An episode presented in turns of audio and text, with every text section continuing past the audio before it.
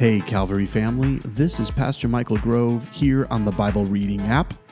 Today, we're continuing our journey through the book of Genesis, and we are reading in the New International Version, starting right now in Genesis chapter 17. When Abram was 99 years old, the Lord appeared to him and said, I am God Almighty. Walk before me faithfully and be blameless.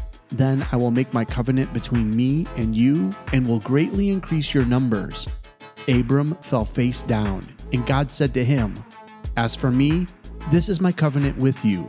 You will be the father of many nations. No longer will you be called Abram, your name will be Abraham, for I have made you a father of many nations. I will make you very fruitful. I will make nations of you, and kings will come from you. I will establish my covenant as an everlasting covenant between me and you and your descendants after you for the generations to come, to be your God and the God of your descendants after you. The whole land of Canaan, where you now reside as a foreigner, I will give as an everlasting possession to you and your descendants after you, and I will be their God. Then God said to Abraham, As for you, you must keep my covenant you and your descendants after you for the generations to come. This is my covenant with you and your descendants after you, the covenant you are to keep. Every male among you shall be circumcised. You are to undergo circumcision, and it will be the sign of the covenant between me and you. For the generations to come, every male among you who is eight days old must be circumcised, including those born in your household or bought with money from a foreigner those who are not your offspring. Whether born in your household or bought with your money, they must be circumcised. My covenant in your flesh is to be an everlasting covenant. Any uncircumcised male who has not been circumcised in the flesh will be cut off from his people. He has broken my covenant. God also said to Abraham, As for Sarai, your wife, you are no longer to call her Sarai. Her name will be Sarah. I will bless her and will surely give you a son by her.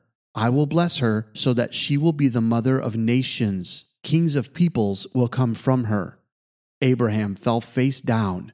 He laughed and said to himself, Will a son be born to a man a hundred years old? Will Sarah bear a child at the age of ninety? And Abraham said to God, If only Ishmael might live under your blessing. Then God said, Yes, but your wife Sarah will bear you a son, and you will call him Isaac.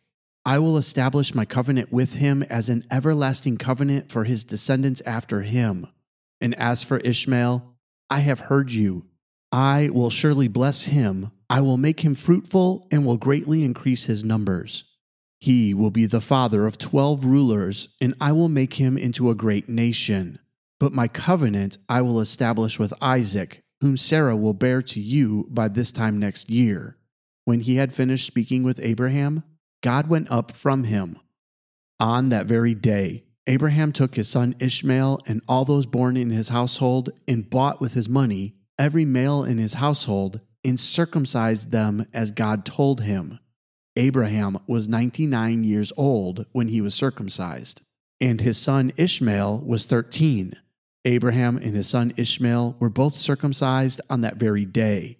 And every male in Abraham's household, including those born in his household or bought from a foreigner, was circumcised with him. Chapter 18 The Lord appeared to Abraham near the great trees of Mamre while he was sitting at the entrance of his tent in the heat of the day. Abraham looked up and saw three men standing nearby. When he saw them, he hurried from the entrance of his tent to meet them and bowed low to the ground. He said, If I have found favor in your eyes, my lord, do not pass your servant by. Let a little water be brought, and then you may all wash your feet and rest under this tree. Let me get you something to eat, so you can be refreshed and then go on your way, now that you have come to your servant. Very well, they answered. Do as you say. So Abraham hurried into the tent to Sarah. Quick, he said, get three seahs of the finest flour and knead it and bake some bread. Then he ran to the herd and selected a choice, tender calf and gave it to a servant, who hurried to prepare it. He then brought some curds and milk and the calf that had been prepared, and set these before them. While they ate, he stood near them under a tree. Where is your wife Sarah? They asked him. There, in the tent, he said. Then one of them said, I will surely return to you about this time next year, and Sarah, your wife, will have a son. Now Sarah was listening at the entrance to the tent, which was behind him. Abraham and Sarah were already very old, and Sarah was past the age of childbearing. So Sarah laughed to herself as she thought, After I am worn out and my Lord is old, will I now have this pleasure? Then the Lord said to Abraham, Why did Sarah laugh and say, Will I really have a child now that I am old? Is anything too hard for the Lord? I will return to you at the appointed time next year, and Sarah will have a son. Sarah was afraid, so she lied and said, I did not laugh. But he said, Yes, you did laugh. When the men got up to leave, they looked down towards Sodom, and Abraham walked along with them to see them on their way. Then the Lord said, Shall I hide from Abraham what I am about to do? Abraham will surely become a great and powerful nation, and all nations on earth will be blessed through him. For I have chosen him, so that he will direct his children and his household after him to keep the way of the Lord by doing what is right and just, so that the Lord will bring about for Abraham what he has promised him. Then the Lord said, The outcry against Sodom and Gomorrah is so great and their sin so grievous that I will go down and see if what they have done is as bad as the outcry that has reached me. If not, I will know. The men turned away and went towards Sodom, but Abraham remained standing before the Lord. Then Abraham approached him and said, Will you sweep away the righteous with the wicked? What if there are fifty righteous people in the city? Will you really sweep it away and not spare the place for the sake of the fifty righteous people in it? Far be it from you to do such a thing, to kill the righteous with the wicked, treating the righteous and the wicked alike. Far be it from you. Will not the judge of all the earth do right? The Lord said, If I find fifty righteous people in the city of Sodom, I will spare the whole place for their sake. Then Abraham spoke up again. Now that I have been so bold as to speak to the Lord, though I am nothing but dust and ashes, what if the number of the righteous is five less than fifty? Will you destroy the whole city for lack of five people? If I find forty five there, he said, I will not destroy it. Once again he spoke to him. What if only forty are found there? He said, For the sake of forty, I will not do it. Then he said, May the Lord not be angry, but let me speak. What if only thirty can be found there? He answered, I will not do it if I find thirty there.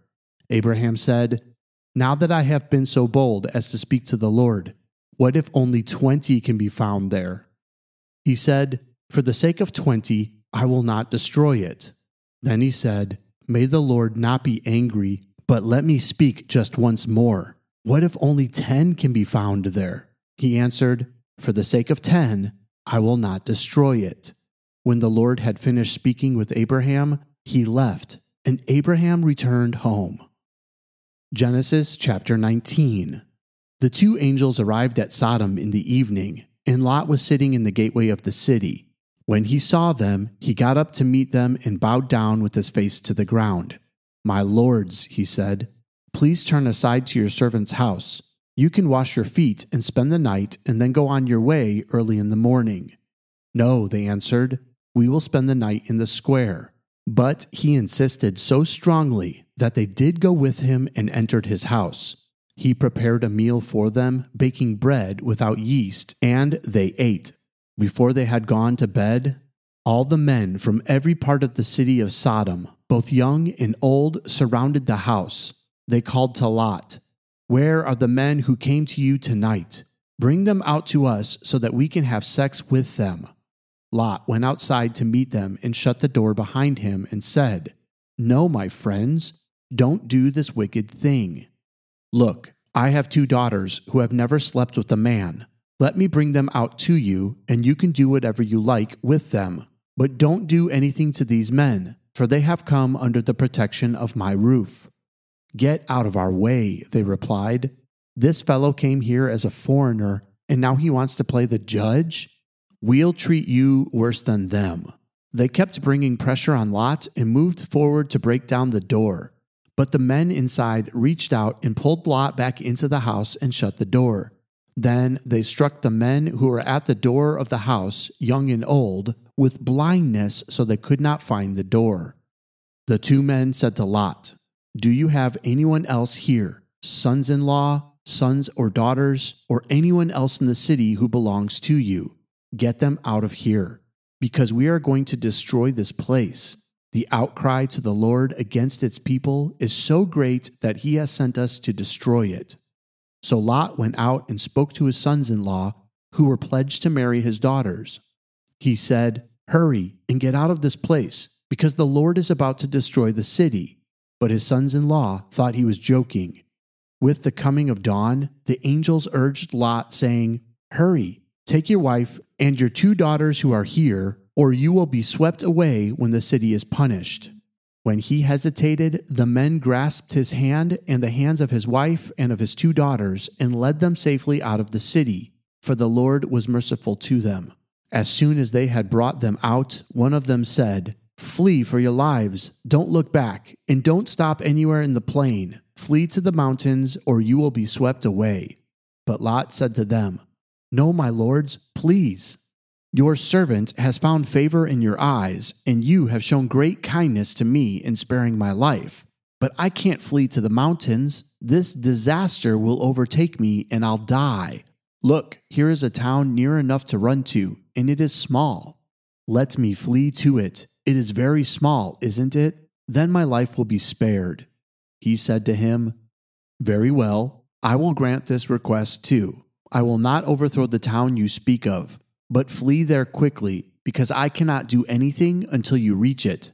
That is why the town was called Zoar. By the time Lot reached Zoar, the sun had risen over the land. Then the Lord rained down burning sulfur on Sodom and Gomorrah from the Lord out of the heavens. Thus, he overthrew those cities and the entire plain, destroying all those living in the cities, and also the vegetation in the land. But Lot's wife looked back, and she became a pillar of salt. Early the next morning, Abraham got up and returned to the place where he had stood before the Lord. He looked down toward Sodom and Gomorrah, toward all the land of the plain, and he saw dense smoke rising from the land, like smoke from a furnace. So when God destroyed the cities of the plain, he remembered Abraham, and he brought Lot out of the catastrophe that overthrew the cities where Lot had lived. Lot and his two daughters left Zoar and settled in the mountains, for he was afraid to stay in Zoar. He and his two daughters lived in a cave. One day, the older daughter said to the younger, Our father is old, and there is no man around here to give us children, as is the custom all over the earth.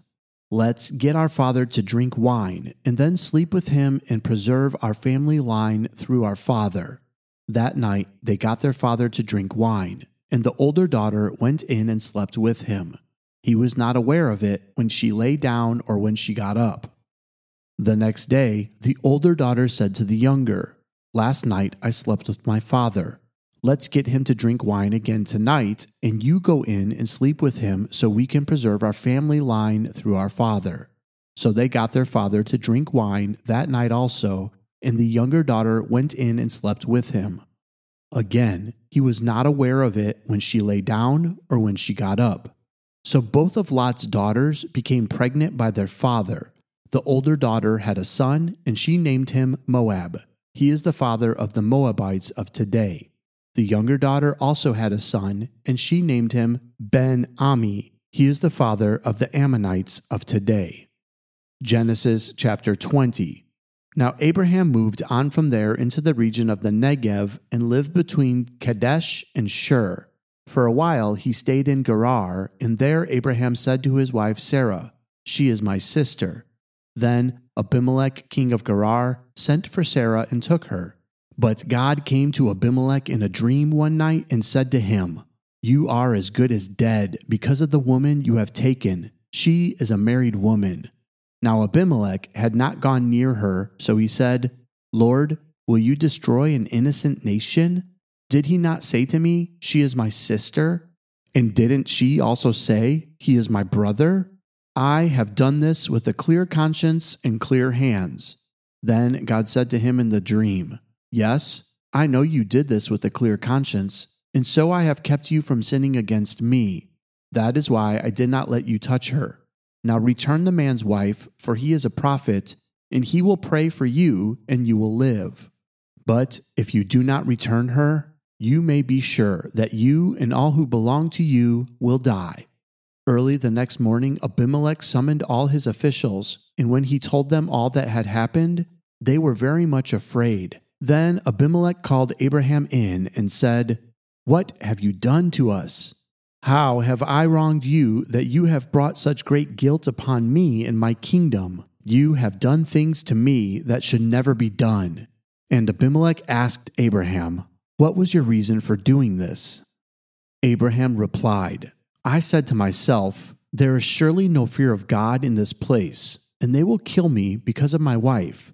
Besides, she really is my sister, the daughter of my father, though not of my mother, and she became my wife. And when God had me wander from my father's household, I said to her, This is how you can show your love to me. Everywhere we go, say of me, He is my brother. Then Abimelech brought sheep and cattle and male and female slaves and gave them to Abraham. And he returned Sarah his wife to him. And Abimelech said, My land is before you. Live wherever you like. To Sarah he said, I am giving your brother a thousand shekels of silver. This is to cover the offense against you before all who are with you. You are completely vindicated. Then Abraham prayed to God, and God healed Abimelech, his wife, and his female slaves so they could have children again. For the Lord had kept all the women in Abimelech's household from conceiving because of Abraham's wife Sarah. Chapter 21 now the Lord was gracious to Sarah as he had said, and the Lord did for Sarah what he had promised. Sarah became pregnant and bore a son to Abraham in his old age, at the very time God had promised him. Abraham gave the name Isaac to the son Sarah bore him. When his son Isaac was eight days old, Abraham circumcised him as God commanded him. Abraham was a hundred years old when his son Isaac was born to him. Sarah said, God has brought me laughter, and everyone who hears about this will laugh with me. And she added, Who would have said to Abraham that Sarah would nurse children? Yet I have borne him a son in his old age. The child grew and was weaned, and on the day Isaac was weaned, Abraham held a great feast. But Sarah saw that the son whom Hagar the Egyptian had borne to Abraham was mocking. And she said to Abraham, Get rid of that slave woman and her son, for that woman's son will never share in the inheritance with my son Isaac. The matter distressed Abraham greatly because it concerned his son. But God said to him, Do not be so distressed about the boy and your slave woman. Listen to whatever Sarah tells you, because it is through Isaac that your offspring will be reckoned. I will make the son of the slave into a nation also, because he is your offspring. Early the next morning, Abraham took some food and a skin of water and gave them to Hagar. He set them on her shoulders and then sent her off with the boy. She went on her way and wandered in the desert of Beersheba. When the water in the skin was gone, she put the boy under one of the bushes. Then she went off and sat down about a bow shot away, for she thought, I cannot watch the boy die. And as she sat there, she began to sob.